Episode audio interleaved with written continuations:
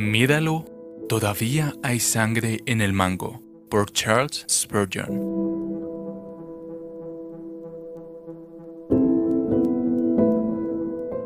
Una mirada a Cristo en la cruz nos hará odiar nuestros pecados.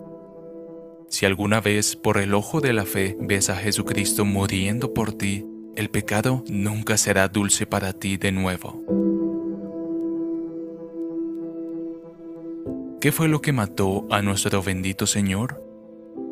Fue nuestro pecado. Cuando descubrimos que nuestras iniquidades dieron muerte a nuestro más querido y mejor amigo, juramos vengarnos de nuestras iniquidades y en adelante las odiamos con un profundo aborrecimiento. Permítanme ilustrar esto de manera muy sencilla.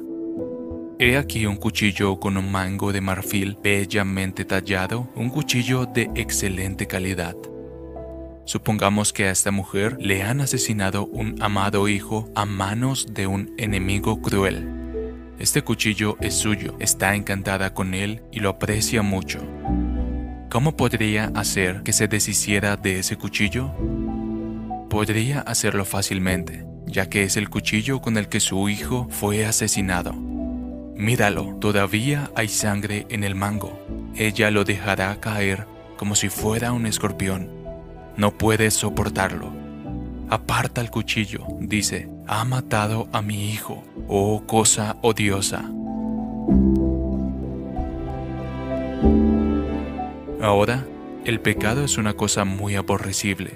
Jugamos con él hasta que se nos dice que fue el pecado el que mató al Señor Jesús, quien murió por amor a nosotros, amor puro y abnegado. Entonces decimos, cosa odiosa, vete, ¿cómo voy a soportarte?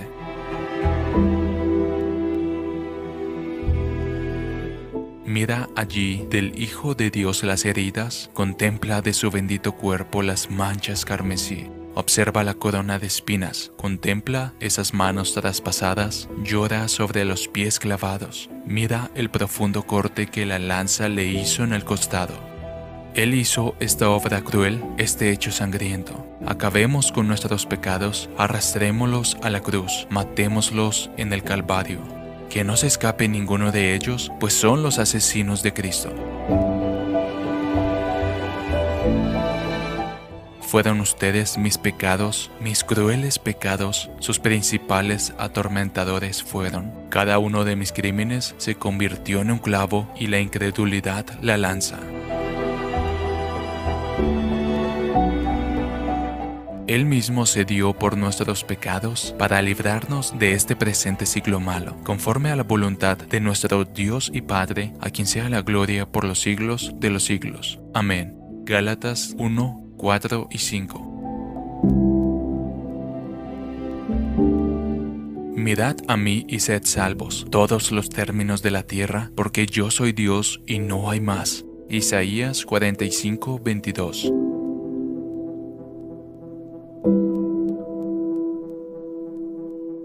Traducido por Canal Edificando de Grace James.